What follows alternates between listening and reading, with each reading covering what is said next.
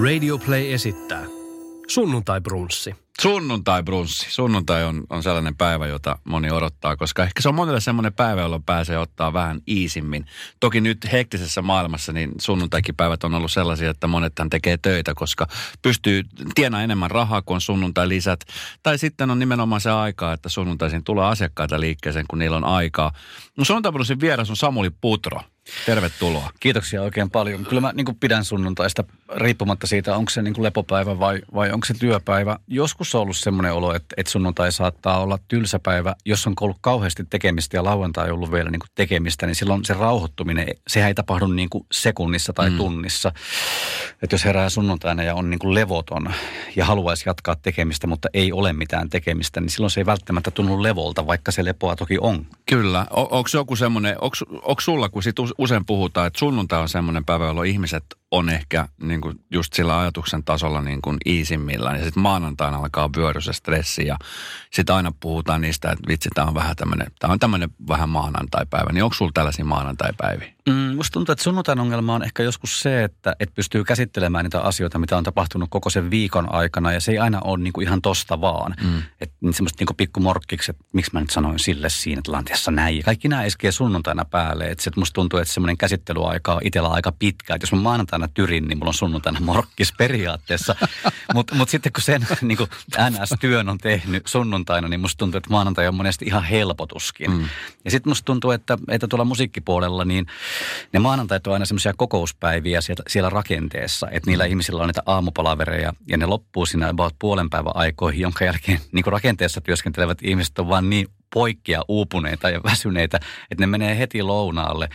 Ja sitten ne toipuu sitä lounaasta. Eli periaatteessa niin se maanantain toimisto alkaa mun kohdalla useimmiten vasta kahden jälkeen. Eli siinä vaiheessa vasta rupeaa puhelin soimaan ja mailit paukkumaan. Mm. Eli periaatteessa maanantai alkaa mulla ihan iisisti, mutta toisilla ei.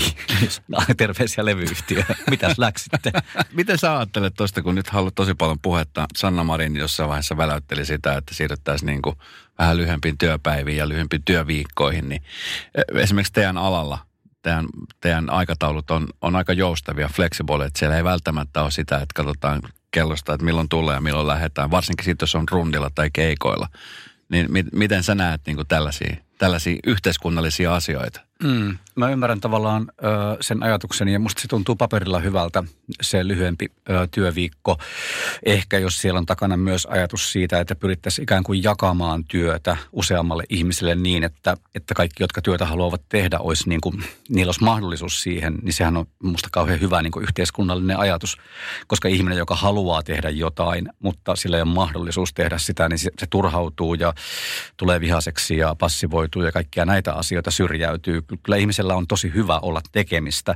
Omalla kohdalla mä ajattelen se asian niin, että, että se nimenomaan ei ole tunteihin sidottua, vaan se on aina niin kuin tapauskohtaista, että kun joku asia on päällä, sitä pitää tehdä pidempiä päiviä, kun, kun olisi tavallaan joskus syytäkin.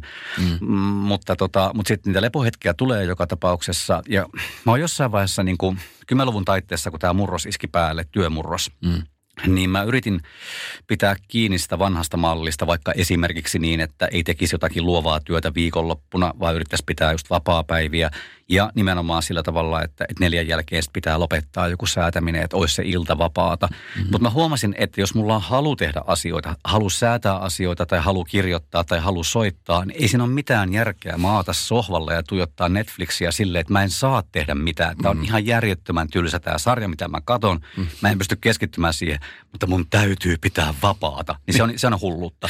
Että musta tuntuu, että, että flow ruokkii flowta. Niin, niin kauan aikaa, kun se niin menee eteenpäin, eikä mene maanisen puolelle, niin musta tuntuu, että omalla kohdalla on järkevämpi tehdä välillä vähän pidempiä päiviä kuin olisi tarviskaan. Niin. Koet sä, että se jotenkin, itselle tulee se viesti, kun aika paljon on ihmisiä, jotka on, on yrittäjinä ja yrittäjillä on aina ne pitkät päivät. Mäkin tunnen monta tyyppiä, jotka vetää 11, 12, 13, 15 tuntisia työpäiviä. Ja, ja sitten jotenkin niin kuin halus olla tavallaan tukena ja se sanoi niille totta kai vapaata, mutta sitten he, he, on, he tekee sitä nimenomaan rakkaudesta siihen hommaan ja nimenomaan siihen, että, että tämä tuntuu hyvältä, mä teen tämän. Joo, ehdottomasti. Siinä tulee mieleen se, että onko kysymys tottumuksesta, ettei osaa toimia toisin, mm. vai onko kysymys nimenomaan siitä, että pitää sitä elämäntavasta, missä se työ on isossa roolissa ja, ja on itse niin kuin siellä keskellä ja saa siitä asioita. Nimenomaan jos sitä saa asioita ja myös sellaisia asioita, mitä pystyy sitten tavallaan viemään vaikka esimerkiksi kotiin ja ilahduttamaan niin kuin sillä omalla hyvällä mielellä ja energialla läheisiä ihmisiä, mm. niin en mä näe siinä ihan valtavasti pahaa. Et, ö, usein puhutaan siitä, että ihmiset juoksee rahan perässä ja, ja se on ihan varmasti totta joidenkin kohdalla ja nyt puhutaan, siis jos perusasioista puhutaan, niin ihminen tarvitsee elantoa. Mm. Silloin täytyykin juosta joskus rahan perässä. Mutta musta tuntuu, että ihmiset, jotka tekee nimenomaan intohimosta töitä ja on intohimo ammateissa, niin se raha on tavallaan aika epäolennainen asia. Joillekin sitä saattaa hetkellisesti kertyä, mutta mä en usko, että motiivina se on ihan super kestävä. Mm, kyllä. Korona on, on semmoinen ase, mistä kukaan ei voinut välttyä. Jos ei ole sitä itse sairastanut, niin ainakin koko aika on se pelko, että milloinhan se tulee mulle tai missähän se on. Nyt on tullut myöskin ä, applikaatio, jossa pystyy seuraamaan, että jos lähellä on. Niin miten, miten sä koet, miten, oot sä löytänyt itsestäsi jotain uutta, jotain sellaista, mikä suakin on ällistyttänyt tälle korona-aikaan? No se kevät oli tietysti tosi outoa. Siinä oli ensin semmoinen tietynlainen niin kuin hämmännys, jonka jälkeen tuli semmoinen joku rauhallisuuden tuntu, kun vaan niin kuin yksinkertaisesti tekemistä oli aika paljon vähemmän, mutta se vanha havainto, minkä huomasin taas uudestaan, niin oli se, että se mikä oman tekemisen, oman ammatin vahvuus on, niin on se, että, että periaatteessa se praktiikka on niin kauhean yksinkertainen, kun tarvitsee vaan niin kuin soittimen ja jonkun, millä kirjoittaa. Mm. Niin, ja jos nyt oikein hyvin käy, niin voi olla niin kuin vielä puhelin vieressä, johon voi äänittää. Mutta periaatteessa se perustyö on tosi simppeliä ja siinä ne olennaiset asiat on se, että on aikaa, halua ja ideoita. Ja se kevät niin palautti mulle mieleen taas sen, että, että hetkinen, että mä voin aloittaa sen kirjoittamisen ihan milloin mä itse haluan. Ja toki toi tilanne antoi siihen tosi paljon aikaa ja mahdollisuuksia, mutta että siinä mielessä tilanteeni on hyvä. Niin, kyllä. Ja no monella, tuossa nyt viikonloppuisin, kun yleensä katselee, että mitä hän on keikka rintamalla, niin äh, hyvin hiljasta on ollut. No nyt toki kesällä jonkun verran oli, mutta sitten taas syksyllä on vähän epäselvää. Musta on esimerkiksi hyvä esimerkki siitä, että nyt tämä viikko, niin Sanni äh, vetää Tavastian keikkoja. Hän on myynyt kaksi kertaa Tavastian loppuun, niin hän vetäkin kuusi keikkaa, jotta saa siis kaikki mahtumaan niin kuin rajoituksen puitteissa. Niin miten sä keikkailijana, taiteilijana, niin minkälaiset fiilikset on? Sun elanto on aika pitkälti myöskin siitä kiinni, niin, niin se on nyt aika kortilla. Joo, pitää paikkaansa. No se on semmoinen käytännön asia, että mä oon tekemässä marraskuussa yhäkin ö, konserttirundia. Mm. Ja sen kanssa on tehty nimenomaan sellaisia ratkaisuja, että lipunmyyntiä on isketty poikki niissä kohdissa, kun, kun ei voi enää myydä lippuja suhteessa rajoituksiin. Mm. Ja joissain paikoissa se tulee tarkoittamaan sitä asiaa, että täytyy tehdä nimenomaan kaksi keikkaa sen illan aikana. Ja siinä on vielä rakenteellista niin kuin setvimistä ja selvittämistä, että miten niille ihmisille ilmoitetaan siitä asiasta ja kaikkea tuommoista käytännön asiaa. Mutta musta tuntuu, että talot noin konserttitalot tällä hetkellä tulee tosi hyvin vastaan kaikissa asioissa. Neuvotteleminen ja ehdottaminen on hirveän helppoa. Se keskusteluyhteys on olemassa. Käytännössä se tarkoittaa sitä, että jos keikassa on niin kuin kaksi puoli aikaa, niin nyt tulee sitten olemaan ikään kuin neljä settiä periaatteessa illan aikana.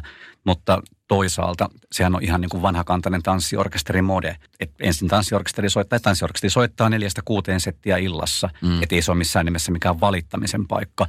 Sinne tulee semmoista käytännön laskemista, että jos lipputulot on parhaimmillaankin puolet – siitä, mitä ne olisi ollut normaaliolosuhteissa, niin silloin totta kai jonkun pitää laskea se budjetti, että mihin on sitten ikään kuin varaa, kuinka paljon on varaa palkata soittajia ja kuinka paljon on varaa palkata, palkata niin kuin teknikkoja ja koko se infra pitää laskea uusiksi.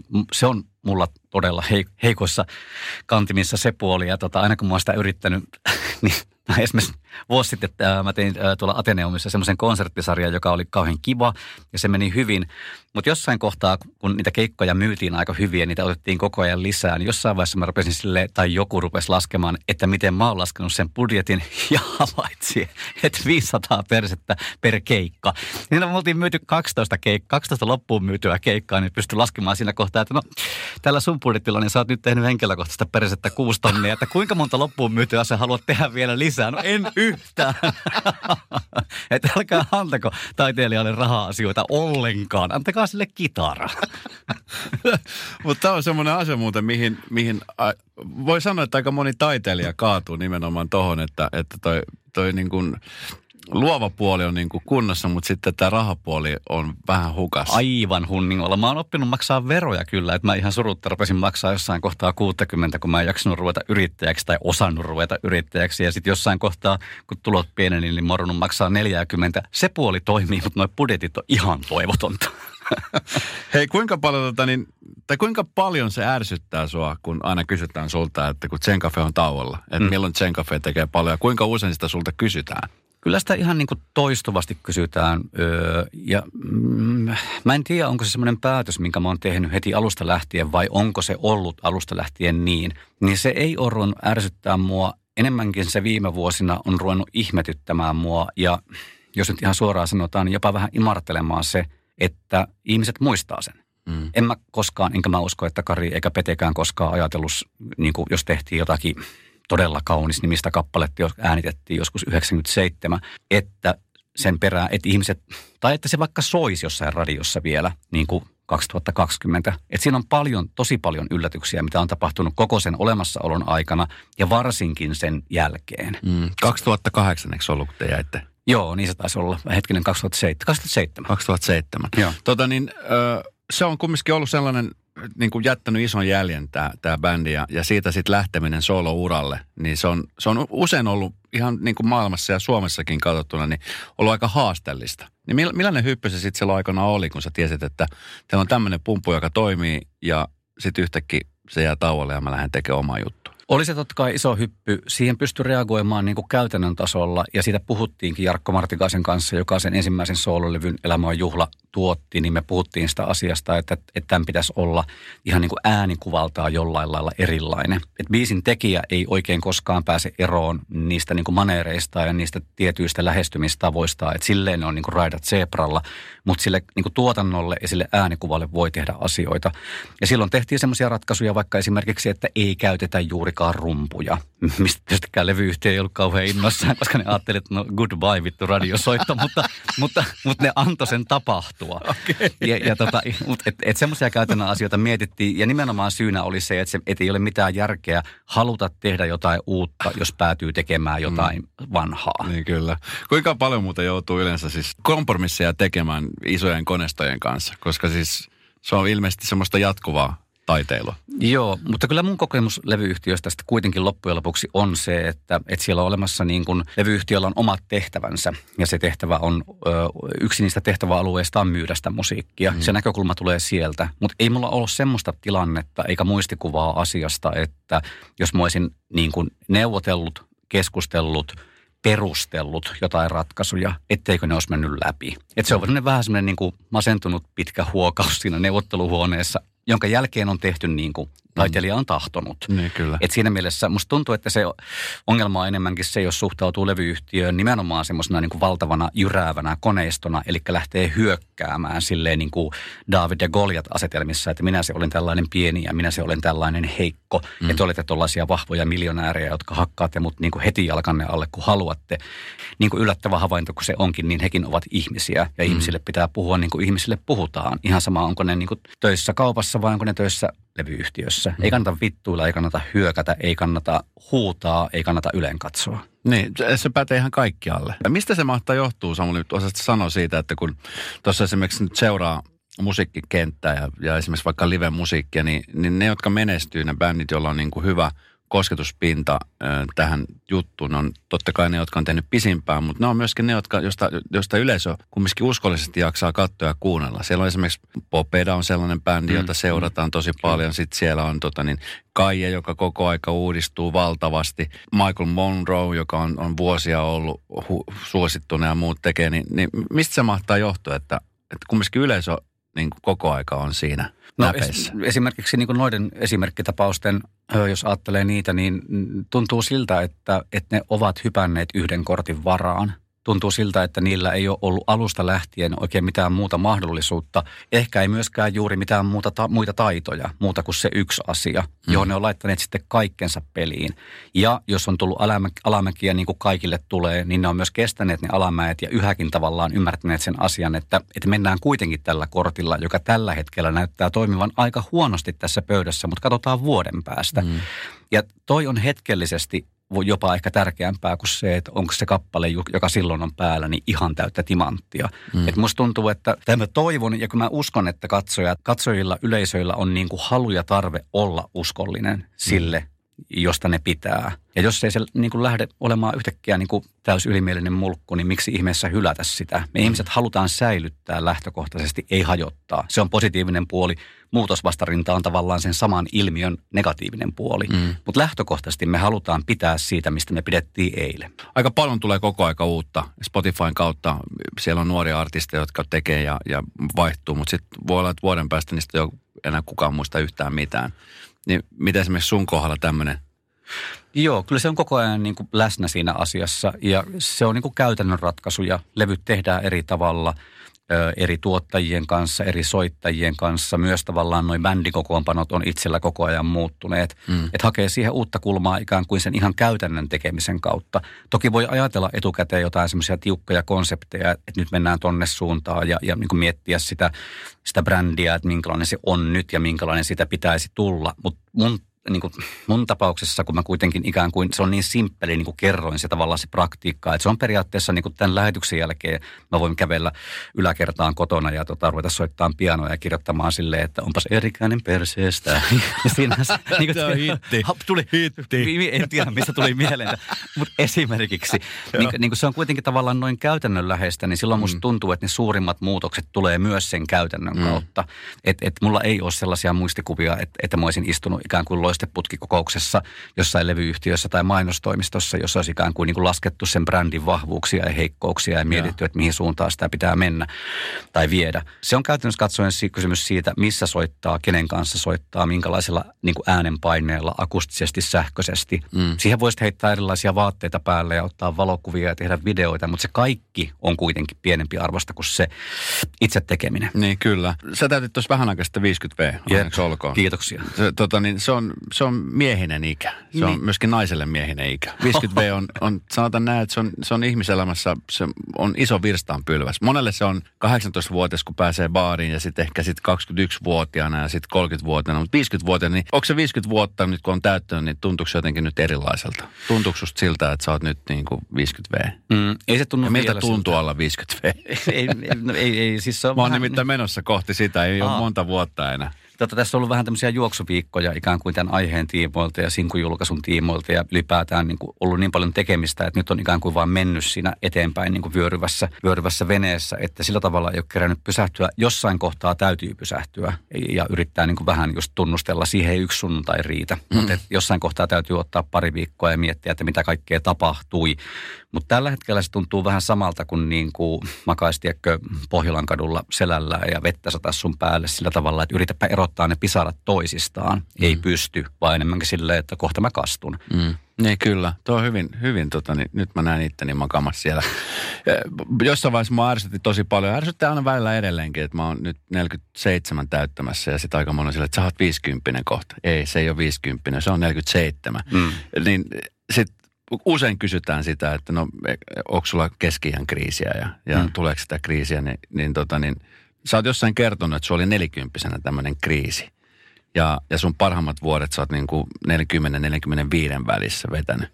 Niin mitä siinä kymmenen vuoden aikana tapahtui? Joo, jotenkin se siirtyminen nelikymppiseksi tuntui hankalalta. Oli helpompi olla kolmikymppinen kaupungissa, ei perhettä. Taksiovet paukkuu, ja tota, tupakkia poltetaan. Se mm. oli semmoinen kiva elämänvaihe. Ja sitten nelikymppisyyden kohdalla rupesi tuntua siltä, että et hetkinen, että niin tosiaan mulla ei yhäkään ole niitä asioita ja taksiovet paukkuu vieläkin, mutta ne ei enää kuulosta niin kauhean kivalta. Mm. Se elämä rupesi menettämään teräänsä, mutta sitten ei ollut oikein niin kuin uutta elämää siinä niin kuin tarjolla, jonka varaa olisi voinut laskeutua. Niin siinä tuli identiteettikriisi varmaan se on sama asia kuin ikäkriisi, mutta myös tavallaan se vanheneminen siinä niin kuin rockmusiikin kentällä, joka lähti muuttumaan tosi voimakkaasti, se kitarabändien niin kuin hetkellinen kuolema, formaattien muutos, kaikki nämä asiat tuntui siltä, että, että, niin kuin, että tuntui siltä, että se on niin epäreilua. Eikä mm. tietystikään muutos popmusiikissa tai soundeissa tai jossain tuollaisessa asioissa ole koskaan epäreilua. Se on aina reilua. Oikeasti se, mistä mä niin tavallaan kipuilin, niin oli se, että vanheneminen tuntui epäreilulta. Että eikö tämä jatkukaan ikuisesti tämä nuoruus.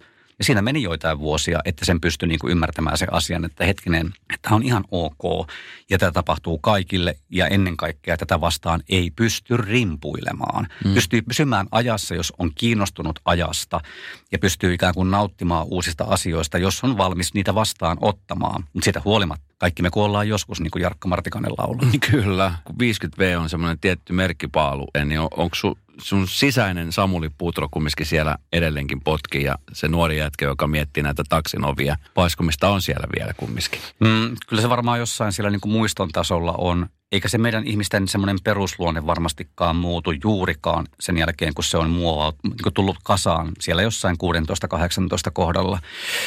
Mutta mulla on semmoinen olo, että, että nimenomaan se niin kuin herra 47-herra 55, niin ne on varmaan aika samankaltaisia. Mä mm. toivoisin, että se muutos ei olisi mikään valtava tässä kohtaa. Että se muutos 50 on jo tapahtunut ja se on tapahtunut ennen sitä 50 ja tällä vedellä just jonnekin 55 silleen niin kuin aika surutta, ettei tulisi enää mitään – tässä kohtaa mitään uutta semmoista niin kuin kyseenalaistuskokemusta, että mm. kaikki menee niin kuin mullin mallia ja joutuu miettimään kaiken alusta.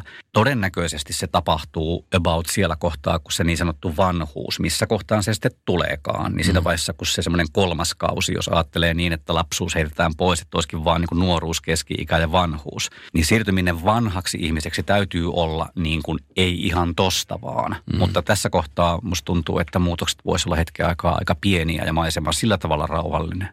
Sä oot kertonut, että sä viihdyt aika paljon myöskin yksinäsi, että sä, sä saat ehkä enemmän tulosta aikaisesti, kun sä oot yksinäinen tai yksinäsi. Niin Joo. tota, onko se semmoinen asia, mikä on aina ollut sulla vai onko se semmoinen asia, mikä on, sä oot joutunut opettelemaan?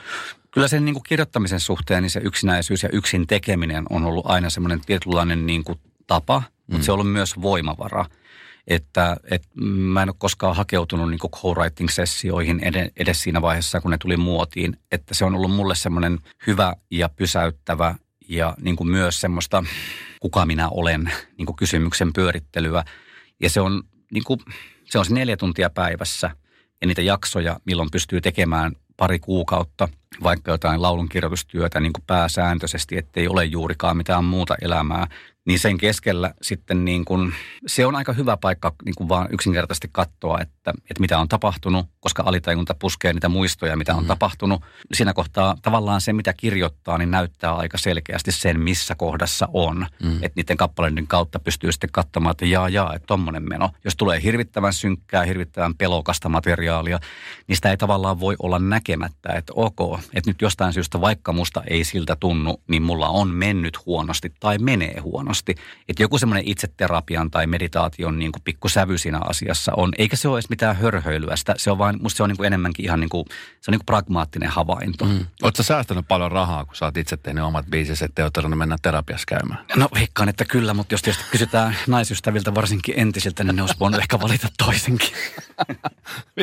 Minkälaisessa välissä olet muuten entisten naisystävien kanssa? Koska voisin kuvitella, mä aina mietin, kun mä kuuntelen jonkun biisin, ja varsinkin siis tietenkin suomalaisia biisejä, biisejä, kun niitä ymmärtää ehkä paremmin kuin englanninkielisiä biisejä, niin aina miettii, että yleensä kun kysytään artistilta, että no kuinka läheltä tämä liippaa niin kuin omaa henkilökohtaista. Ja, ja aika harva sanoo, että no kyllä tämä on niin kuin tosi henkilökohtainen kappale, joka kertoo just siitä ajasta, kun mä olin siellä ja täällä ja täällä. Että se jotenkin sitä ei haluta kertoa, haluta ehkä antaa kuulijalle se mahdollisuus itse avata sitä ja kokea sitä, mutta kun sä oot niitä biisejä ja joku esimerkiksi sun entisestä tyttöystävistä huomaa, että hetkinen muuten, tämä on niin kuin tästä, niin minkälaista palautetta sä oot siitä saanut? Öö, pääsääntöisesti hyvää palautetta. Ja se, mikä on tosi omituista, niin on se, että, että, että, että niin kuin aika kaukaa tulevia muistoja, jos kirjoittaa ikään kuin sellaisenaan, kun ne muistaa tapahtuneen, niin nimenomaan kirjoittaa yhdelle ihmiselle siinä kirjoitustilanteessa, ajatellen sitä yhtä ihmistä, puhuu niin kuin suoraan hänelle, mm. niin se on tosi outo kokemus, että jos ne kappaleet menee julkaisuun asti, niin tota, sitten saattaa tulla niin kuin sieltä saattaa tulla viestiä ihmiseltä, jota ei ole nähnyt 10 tai 15 vuoteen, että et, et kyllä, että juuri näin. Okay. Ja se tuntuu todella oudolta. Että se, että vaikka ei kirjoita niin spesifin suoraa tai tarkkaa tai käytä oikeita nimiä, niin mm. aika usein ihmiset tunnistaa itsensä niissä kappaleissa, jos ne niissä kappaleissa on. Mm. Ja se tuntuu, se on, se on aika jäätävää, se on aika mm. pysäyttävää, mutta se tuntuu myös tosi hyvältä. Eikä mulla koskaan ollut semmoista kokemusta, että, että joku olisi niin kuin ollut loukkaantunut tai suuttunut mm. siitä, koska ei niin, että ihmisiä saisi käyttää hyväksi, ei tietystikään saa käyttää hyväksi, mutta periaatteessa kirjoittajalle elämä on käyttömateriaalia. Sen tapahtumat, sen ihmiset, ihmissuhteet, kaikki se. Et periaatteessa, jos niitä ihmisiä ei rupea niinku pieksemään niissä kappaleissa tai jos niitä ei rupea halveksumaan niissä kappaleissa, niin musta tuntuu, että aika lailla kaikki on sen jälkeen sallittua. Itseään saa halveksia, itseään saa lyödä mm. kappaleissakin ja usein syytäkin on ollut. Jostain syystä mä oon ihailut jo aika kauan niin kuin sen lisäksi, mitä sä teet sun duunia ja sun biisien sanoja, jotka aika usein kun kuuntelen on sillä, että vitsi niinpä.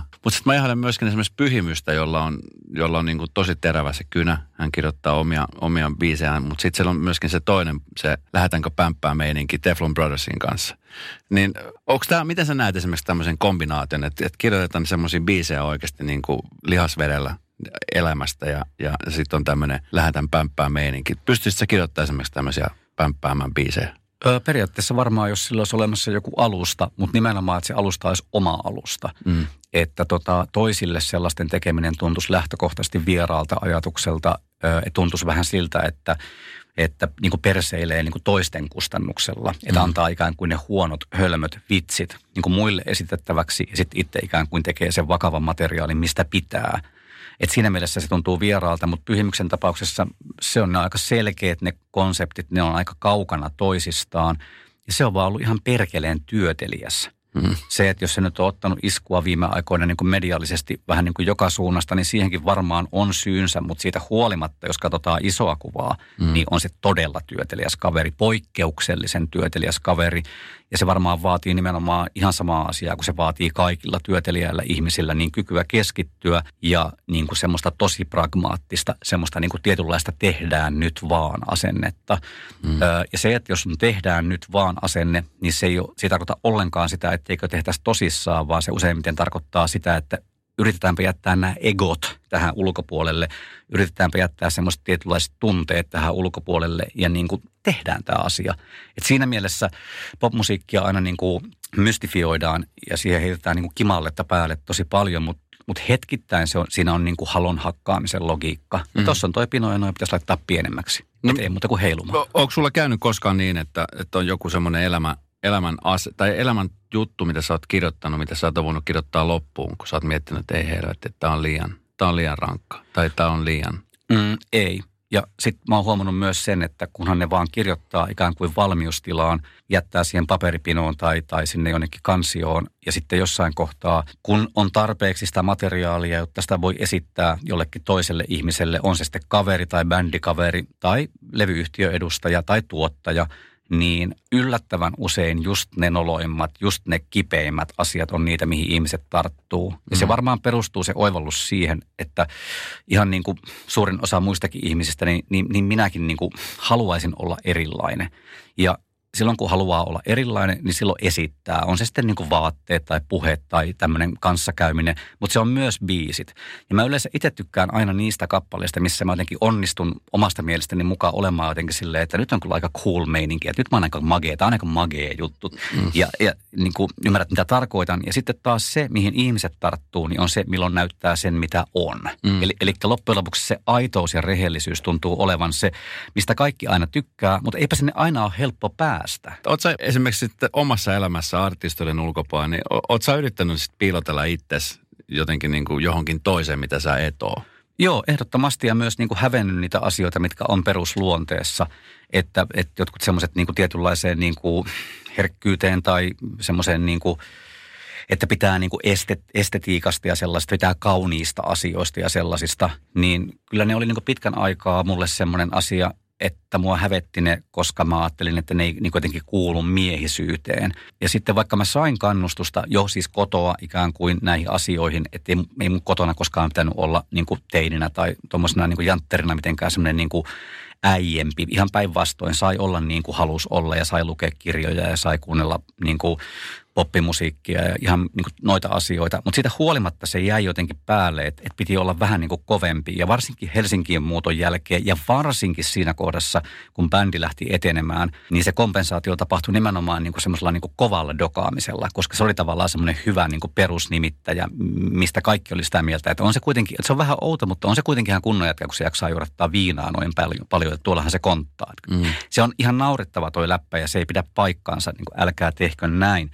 Mutta mä huomaan, että mulla meni aika ennen kuin mä pystyin ylittämään niitä asioita ja ymmärtämään sen, että, että voi perkele, että nämä asiat, mitkä minussa on, niin nämähän on itse asiassa vahvuuksia eikä heikkouksia. Mm. Mutta kauan siinä meni.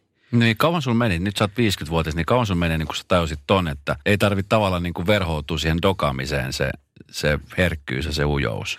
Öö, no kyllä, mä siinä, kyllä varmaan siinä niin kuin 30 loppupäässä, 40 taitteessa vasta se tuli niin kuin semmoiseksi todeksi, että hetkinen, että mitä jos sitä yrittäisi olla silleen niin kuin on ja katsoa, mikä se vastaanotto on. Eli tavallaan niin kuin heittäytyä ihmisten niin kuin armollisuuden varaan. Että katsotaan, miten ne kohtelee mua, jos mä nyt yritän olla tällainen kuin mä oon. Ja iso yllätys, että eipä sitä kukaan mitenkään loukkaantunut, mm. eikä sitä kukaan mitenkään käyttänyt hyväkseen. Niin. No, se pelko on varmaan yksi asia, mikä niin kuin esti sitä asiaa. Niin mikä sua niin kuin pelotti siinä? Että ihmiset ei hyväksyä sellaisena kuin sä oot vai? Mm, ja sitten myös se, että ei riitä että jossain kohtaa tuli tavallaan se niin kuin semmoinen esiintyjä harha siitä, että totta kai esiintyjä on erilainen kuin mitä se on kotioloissaan tai, tai jossain kaupungilla sen keikan jälkeen. Niin varsinkin ne kaupunkikohtaamiset keikkojen jälkeen niin kuin niiden ihmisten kanssa, jotka oli olleet katsomassa vaikka esimerkiksi sitä illan keikkaa, niin mulla oli koko ajan semmoinen olo, että ei, ei että, että nyt tämä, niin tämä kupla puhkee, että ne tajuaa, että mä en olekaan sellainen, mitä mä esitän olevani. Eli periaatteessa rupesi varmaan uskomaan omaa hypeensä. Että se tietynlainen semmoinen, niin kuin, Suomessa on ollut aina semmoinen tietynlainen slotti popmusiikissa semmoiselle niin kuin, niin kuin älykkäälle, niin kuin kirjallisesti jotenkin mm. niin kuin suuntautuneelle tyypille. Ja sitten mä istun jossain niin kuin baarissa niin kuin illalla juttelen jotenkin kirjallisuuden opiskelijoiden kanssa sellaista asiasta, mitä mä en ikinä kuullut. Ja mä ajattelen koko ajan, että mä en kehtaa paljastaa niille ihmisille, että en mä edes lukenut tätä kirjaa, mistä me puhutaan. Että koitan nyt vaan jotenkin selvitä tästä tilanteesta, että sä et kärähdä, että sä et ole niin fiksu kuin mitä sä esität olevas. Mm. Vaikka oikeasti kysymys oli siitä, että oli lukenut lehdestä silleen kolme kertaa, että hei, että sä oot fiksu. No, kato, mä oon fiksu. tota, hirveä tilanne, hirveä stressi päällä koko ajan. No joo, mutta totta kai siinä oli myös kaikkea kauhean imartelevaa ja ruokkivaa ja, ja tota, kusta päähänkin nostattavaa. Kaikki asiat tapahtui yhtä aikaa silloin, mm. kun ne tapahtui ensimmäisen kerran. Että ne on oikeastaan niin kuin havaintoja, mitkä on tulleet jälkikäteen. Että kyllä siinä kaiken päällä leijuu nimenomaan varmaan se niin Zen Cafeen syksy 99, milloin se ihan oikeasti räjähti se pankki. Niin me naurettiin siis siellä autossa siis silleen, että, että mä muistan sen vaan, että sattuu kylkiin koko ajan, kun kaikki nauraa koko ajan sitä, että tämä on täysin järjetöntä, että tämä loppuu ihan just, että eihän tämä ole mahdollista, että tässä on tapahtunut joku arviointivirhe niin kuin universumin jossain ylätasolla, että miten tämä yhtäkkiä tämä valokeila tulee meihin sen jälkeen, kun me ollaan oltu seitsemän vuotta kaikkien mielestä ihan perseestä. Miten te keskenään esimerkiksi käsittelitte, ja olette nyt jälkeenpäin käsitellyt sitä asiaa, koska kyllähän tuommoinen varmaan vie aikaa. Joo, siinä oli tosi musta keksittiin niinku semmoisia asioita, että, että yleensä mentiin aina nimenomaan murjottamaan jonnekin yhden ihmisen hotellihuoneeseen keskenämme, että niinku ei enää menty minnekään baareihin, vaan istuttiin siellä ja sitten tota, ruvettiin siis pilkkaamaan itseämme ja toisiamme ihan valtavasti ja keksittiin semmoisia niinku rankasumenetelmiä. Että se koko keskustelu tavallaan niinku lähti aina siitä, että ei, niin kuin Yleisradiossa oli aikoinaan semmoinen ohjelma kuin Miten minusta tuli minä, niin ei se vaan enemmänkin, että miten minusta tuli näin huono. Tästä lähettiin aina keikkojen jälkeen ihan järjetön itsepilkkaus ja itse rankasu ja fantasioitiin niillä, että miten mä rankasen itseäni huomenna aamulla siitä, kun mä olin niin järjettömän paska tällä keikalla. Me haukuttiin toisiamme siis varmaan kolme vuotta putkeen ja naurettiin koko ajan. Ihan selvä. Ei, onko, onko kysymys suojausmekanismista? No eipä vähän. ei ollut mitään kykyä vastaanottaa sitä viestiä, että hei me ollaankin hyviä. Ei pystynyt. No olisit se jotenkin nyt tänä päivänä erilainen, jos, jos nyt tulisi se tilanne, että nyt, nyt niin kuin kukaan ei aikaisemmin tiennyt Samuli Putrosta mitään, nyt yhtäkkiä sit Samuli Putro olisikin valokeilas nyt niin kuin eka kerta. Mm. Ja olisitko nyt jotenkin ottamassa sitä asiaa eri lailla vastaan? En mä usko. Mä luulen, että toi liittyy nimenomaan perusluonteeseen. Ja kyllä mä nyt on huomannut tämän tämmöisen niin kuin nelisen, neljän viikon aikana, kun, kun on ollut mahdollisuus tehdä promoa ja, ja näitä asioita liittyen nimenomaan julkaisuun ja, ja, ja myös synttäreihin ja myös tulevaisuuteen, niin kyllä mä oon huomannut myös sen aikana jo, että kun on tullut hyvää palautetta ja ihmiset on suhtautuneet ystävällisesti, niin kyllä mä huomaan, että aika usein ne aamut alkaa semmoisella niin järjettömällä kiroilusessiolla, että yksin niin kuin on kämpillä ja kiroilee sitä niin kuin just sitä semmoista, niin kuin, miksi mä voi, miksi, voi, miksi mä, voi ei, että, ah, tää. Ja sitten silleen hampaiden pesu ja vähän läpsynaamaa ja liikkeelle. Mutta mut se on jossain siellä. Mm. Enkä mä usko, että mä oon ainoa että jos tulee hyviä asioita, niin tulee semmoinen aika nopea vastareaktio, että en ole niitä ansainnut. Mm. Se ei ole ihan sama asia kuin, että niin kuin tekisi semmoista pahaa ennustusta tulevaisuuteen, niin kuin, että kohta tämä niin menee ihan häneksi tämä homma. Ja sitten mä voin olla sitä mieltä, että no minäpä tiesin, että enpä minä niin hyvää ollutkaan, vaan se on joku ihme luterilaisuus siitä, mm. että, että vähän pitäisi kärsiä kuitenkin, niin sitten saisi sen kirkkaimman kruunun.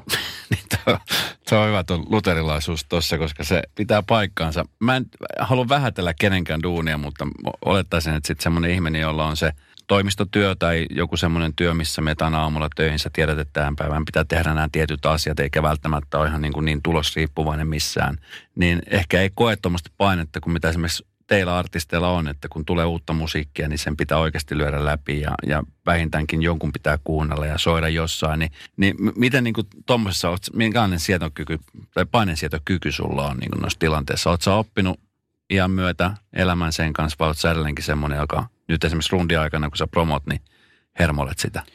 Kyllä sitä yhäkin vähän hermoilee, mutta se, missä on tullut paremmaksi, niin on se, että pystyy katsomaan sen asian niin kuin sillä tavalla ytimeen, ja, ja yrittänyt puhuakin sitä noille yhteistyökumppaneille, joita luen kiitos on ollut ympäristössä. Niin kuin, mutta tuon Kojosen Taran kanssa ollaan nimenomaan puhuttu aika paljonkin sitä asiasta, joka tiedottaa mun asioita, että, niin kuin, että tiedottaminen on äärimmäisen tärkeä osa sitä niin kuin julkaisua ja, ja myös jonkun sortinen mainostaminen. Ja, ja mainostamiseen kuuluu tavallaan tämä haastattelutyö ja tämä. Kaikki se kuuluu siihen asiaan, mutta loppujen lopuksi, jos pystyy katsomaan siihen kohtaan, missä ihmiset kuulee sen kappaleen ja päättävät sen jälkeen, tykkäävätkö he siitä vai, vaiko eivät, jollain omalla perusteellaan, että se kolahtaa tai ei kolahda, mm. niin siinä kohtaa se päätös tehdään sitä asiasta, meneekö se läpi. Että siihen ei niin markkinaraha auta, eikä siihen auta tiedottaminen, eikä siihen auta tosi hienot valokuvat tai videot tai mitkään, jos yksin, yksinkertaisesti ihmiset eivät pidä sitä kappaleesta.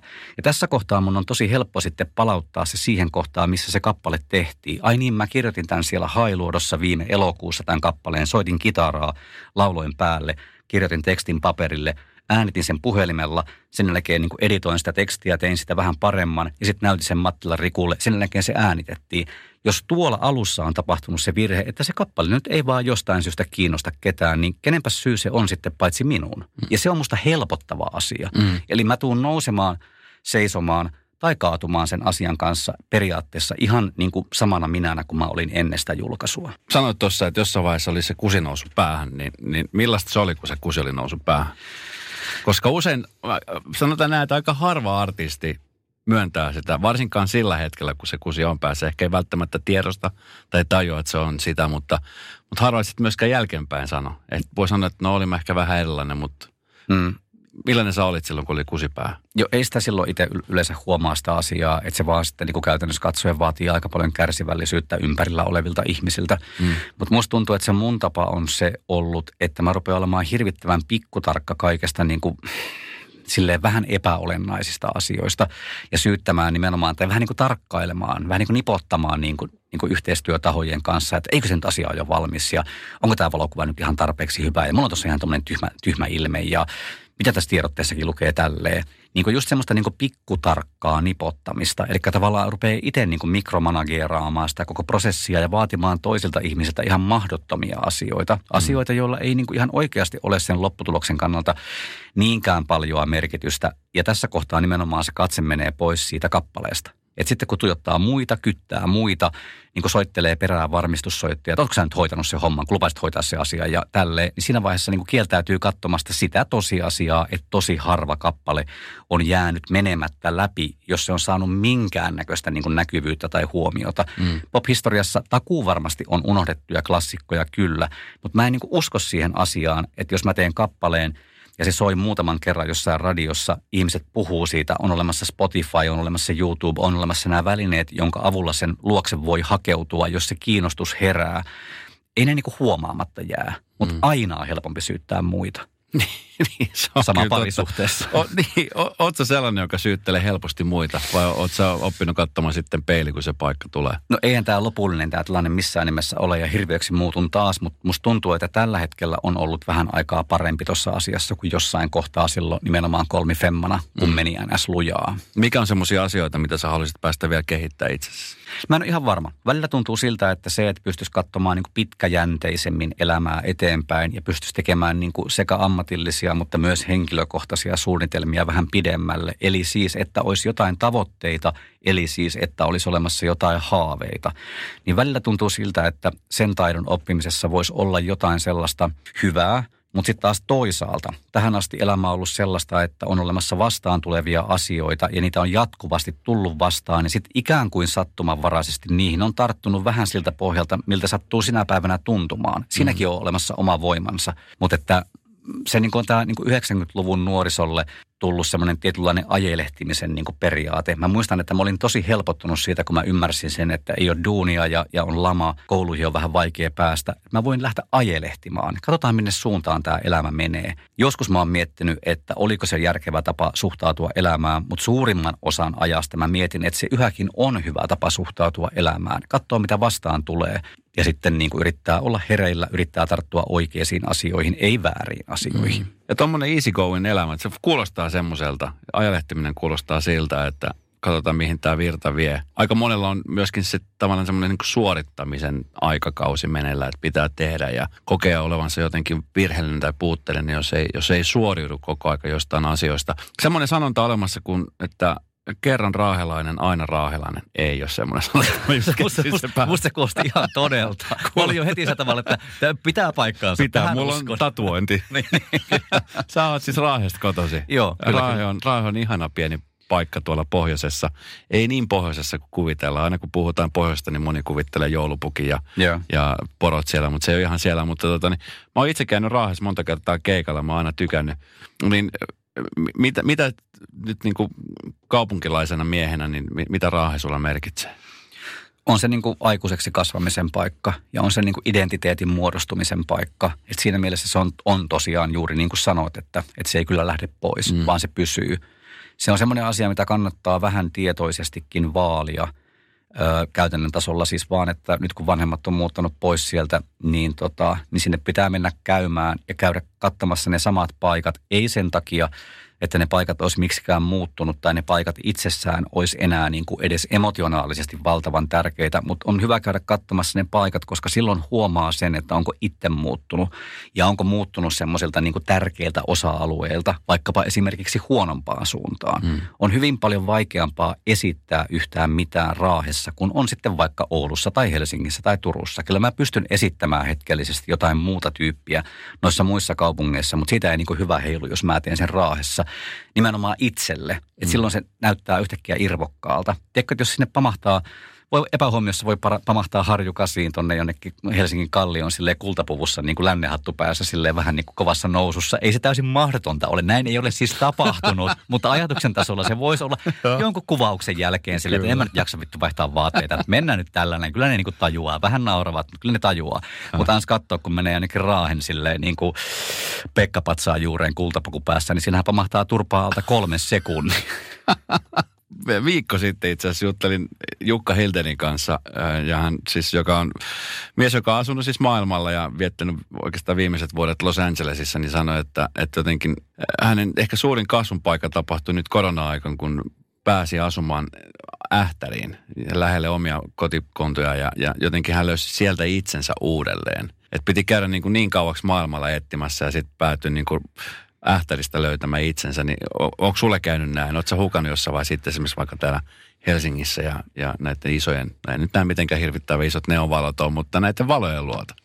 Ö, on mulla semmoisia kokemuksia ja tota, ö, kyllä, mä niin kun, kyllä siinä oli niin kun ajatus, ajatus takana. Mä menin 2011 loppuvuodesta nimenomaan Raaheen kirjoittamaan sen ainoan levyn, minkä siellä on kirjoittanut. Sen nimeksi tuli Tavalliset hautajaiset. Ja tota, siinä oli olemassa nimenomaan tuo ajatus, että se niin kuin 10-luvun taitteeseen niin kuin ajoittunut semmoinen turbulentti elämänvaihe, mihin liittyy niin kuin, niin kuin pitkän parisuhteen loppuminen ja, ja sit siitä seuraavia niin kuin sydänsuruja ja, ja siitä seuraavia niin kuin lääkintäaineita niihin sydänsuruihin. niin semmoinen tietty tapahtumaketju piti saada poikki. Ja tota, mä päätin mennä tekemään sen raaheen just edellä mainitsemastasi syystä, mm. että vähän tsekkaamaan, että kuka mä nyt olinkaan. Ja niin kuin, että tästähän nyt täytyy päästä eteenpäin tästä jotenkin tästä tilanteesta tässä elämässä. Sitä levystäkin tuli ihan kelvollinen, mutta että kyllä se olennainen havainto oli nimenomaan se, että se semmoinen tietynlainen tuki ja turva, joka tuli siitä vanhasta minästä, nuo, anteeksi nuoresta minästä, entisestä minästä, mm. niin se oli ihan niin kuin läsnä siellä kyllä tosi voimakkaasti. Kuin myös, että sitten siellä oli vanhoja tuttuja ja varsinkin siellä oli ja on vieläkin niin kuin kavereiden vanhempia, eli niin kuin itseäni vanhempia ihmisiä, niin se tietynlainen lämpö ja niin kuin vastaanotto, mitä niiltä ihmisiltä sai, niin se tuntui silloin siltä, että, että tämä on just se, mitä mä kaipaan. Ikään kuin sitä vanhaa katsetta, sitä katsetta, joka on nähnyt mut, kun mä oon ollut 15-vuotias. Ja nähdä se sama katse ja nähdä, että se hyväksyy mut, mut niin kuin yhäkin, niin se oli aika pysäyttävä aika.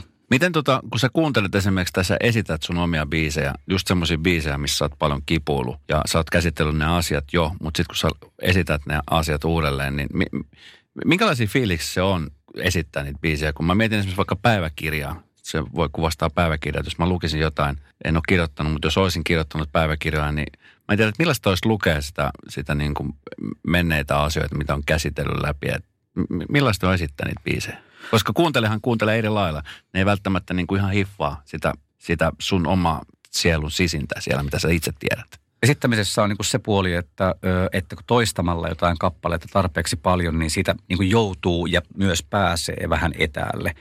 Että, se, että sit sitä tulee semmoinen niin kuin tietyllä tavalla semmoinen niin suoritus ei ollenkaan huonolla tavalla, vaan silloin kun pystyy ikään kuin esittämään sen kappaleen niin, että sitä ei juurikaan ajattele esittäessään, ei mieti sitä seuraavaa sointua tai seuraavaa lausetta, vaan siinä on semmoinen tietynlainen niin kuin automaatti päällä, niin silloin pystyy hirveän tarkasti olemaan siinä tilanteessa ja havainnoimaan sen keikkatilanteen asioita, niitä mm. ihmisiä, niiden reaktioita, niihin pystyy reagoimaan takaisin, pystyy niin kuin katseella osoittamaan jollekin ihmiselle, joka jotenkin pilahtaa itkuun, niin pystyy osoittamaan sille hyvin pienellä katseella, että kaikki on hyvin, sä pärjäät, niin kuin kaikki menee ihan hyvin, ei tässä ole mitään hätää. Tämmöisiä asioita, se helpottaa sitä kovasti. Mutta sittenhän on olemassa tietysti keikkoja, jonne tulee tuttuja, vanhoja tuttuja, vanhoja rakkaita ihmisiä. Ja sitten kun aina tulee vieraslistan kautta, niin ikävä kyllä sen tietää, ketä, ketä siellä on, mm-hmm. kun niitä joutuu niitä listoja kirjoittamaan. Niin sehän on sitten taas vähän hassu tilanne, että jos on nimenomaan kirjoittanut jollekin ihmiselle suoraan niin kuin hirveän rakastuneena häneen – ollaan päädytty johonkin parisuhteeseen ja, ja sitten sen jälkeen on tullut joku ero, erot on aina vaikeita. Ja sitten on tullut ikään kuin se vihan ja katkeruuden ja etäännyksen aika, jonka jälkeen sitten ollaan ruvettu rakentamaan tavallaan sille ystäväpohjalta vähän, että en mä halua sua kuitenkaan menettää. Ja sitten on siinä keikalla, soittaa sitä kappaletta ja se ihminen on siinä viiden metrin päässä ja näkee sen, että miten se liikuttuu, niin se, se side tavallaan sen esittäjän ja sen kokijan välillä, niin se on ihan niin kuin se olisi laitettu silleen niin kuin köyttä siihen väliin. Että sitä ei voi olla näkemättä, että se on niin kuin vahva ja mm. niin kuin tosi, tosi, tosi paksu se niin kuin yhteys siinä, siinä mm. kohtaa. Ja se, ne on ihan hirveitä ne tilanteet. Että et kuinka yrittää olla liikuttumatta – Toki saa liikuttua, ei siinä ole mitään pahaa, mutta että, ettei liikuttuisi niin pahasti, että se menee täysin poikki se kappale. Mm. Niin, niin, ne on ihan siis hirveän vaikeita tilanteita. Usein sanotaan, että merimiehellä on joka kaupungissa semmoinen rakas, niin on, onko aina niin, nimilistat, kun kirjoitat, niin tuleeko monessa... Ei, en monessa, myönnä, ei ole näin. Tuleeko monessa kaupungissa tämmöinen, tilanne ei, vastaan? Ei, ei, kyllä mä elämäni aikana seurustellut useasti, mm. mutta mä oon seurustellut myös niin pitkiä mm. aikoja, että ei niitä nyt ihan hirveästi mahdu sinne kaikki puheet niin kuin naisten mies, miesmaineesta niin ovat täysin liioteltuja. Aika surkeata on ollut sillä rintamalla ihan alusta asti, veikkaan että loppuun asti. No hei, kuinka onnellinen sä tällä hetkellä olet? Niin tietenkin tämä vallitseva tilanne. Mä en tiedä, että kun jos kysyy joltain ihmiseltä, että kuinka onnellinen tai miten hyvin sul menee, niin jotenkin he potee vähän semmoista syyllisyyttä sanoa tässä hetkessä, että no, mä, mä oon tosi onnellinen mä voin hyvin. Kun jotenkin pitäisi nyt voida vähän ehkä, ei, ei oikein niin uskalla sanoa sitä ääneen, kun nyt on tämä koronahässäkkä päällä ja – ihmisillä ehkä vähän turvatonta olla ja duunesta ei välttämättä ole tietoa. Miten, minkälainen fiilis sulla on? Mm. Totta kai tuon turvattomuuden ja sen, että asiat vaihtuu päivittäin tai viikoittain, niin sen kyllä tunnistan. Mutta että, että siinä ehkä vähän auttaa se, että, että musiikin tekeminen, koko tavallaan se kenttä on aina kylvetty täyteen epävarmuutta. Ihan just silleen niin kuin aikaisemmin puhuttiin, että kaikki single-julkaisut ja ne vastaanotot ja ne yllättävät nousut, mutta myös ne yllättävät laskut, niin ne on pikkusen vaikeasti ennakoitavissa. Että se epävarmuus on silleen niin kuin se on arjessa – Mutta suhteessa siihen onneen ja onnellisuuteen, niin musta tuntuu, että mm, en tiedä kuulostaako tämä jotenkin liian pahalta sanottuna ääneen, mutta musta tuntuu, että, että mulle on aina onneksi riittänyt se, että mä en ole onneton. Se, että jos mua ei satu niin kuin henkisesti tai, tai fyysisesti ja mä en ole onneton, niin se riittää mulle niin kuin onnellisuudeksi. Sitten on olemassa huippuhetkiä sinne sekaan, on olemassa jotain euforiahetkiä tai mahtavia iloisia sattumuksia, mutta ne on niin kauhean ohimeneviä, että en mä laske niitä onneksi, vaan mä lasken ne bonukseksi. Mm. Hyvin sanottu. Syksy tulee, uutta musiikkia on tullut, kiertue starttaa. Nyt ainakin näillä näkymiin siis kaikki menee niin kuin on ennakoitu tällaisen Joo. suhteen menevän, että ei ainakaan mitään tullut. Niin mitä fiiliksi sy- syksyä kohti ja syksystä? No tuntuu kauhean kivalta se, että on tekemistä. Mä oon mm. ihminen, joka viihtyy silloin, kun on tekemistä. Toki sitä voi olla liikaa, silloin sitä pitää vähentää, mutta kyllä mä niin odotan sitä syksyä ja sitä, että pääsee tekemään asioita, pääsee valmistelemaan niitä keikkoja, harjoittelemaan niitä keikkoja ja toivon mukaan esittämään ne keikat. Pääsee istuu autoon, pääsee näkemään ihmisiä, kaikkea sitä on niin kuin kauhean kiva odottaa. Ja vaikka sen työn tekisi ja vaikka niitä keikkoja ei tulisi, niin siitä huolimatta se tekeminen on mukavaa. Et ihan siis käytännössä katsoen kappaleiden soittaminen kotona tai harjoituskämpillä yksin tai ihmisten kanssa, niin se on kauhean kivaa puuhaa parhaimmillaan. Työtä se on toki, mutta erittäin mukavaa työtä. Millaiset terveiset nyt tähän lopuksi niin meidän Radonovan kuuntelijoille? Semmoisia terveisiä, että, että vaikka mä aina väitän, että mä teen näitä asioita itselleni ja itsestä lähtöisin, niin älkää vaan hetkeäkään kuvitelko, että mä pystyisin tekemään näitä ilman teitä. Ja älkää hetkeäkään kuvitelko, ettenkö mä olisi tosi kiitollinen siitä, että te ootte siellä. Kiitoksia teille. Sunnuntai Brunssin kaikki jaksot voit kuunnella kokonaisuudessaan Radio Playstä. Lataa appi tai kuuntele osoitteessa radioplay.fi. Radio Play.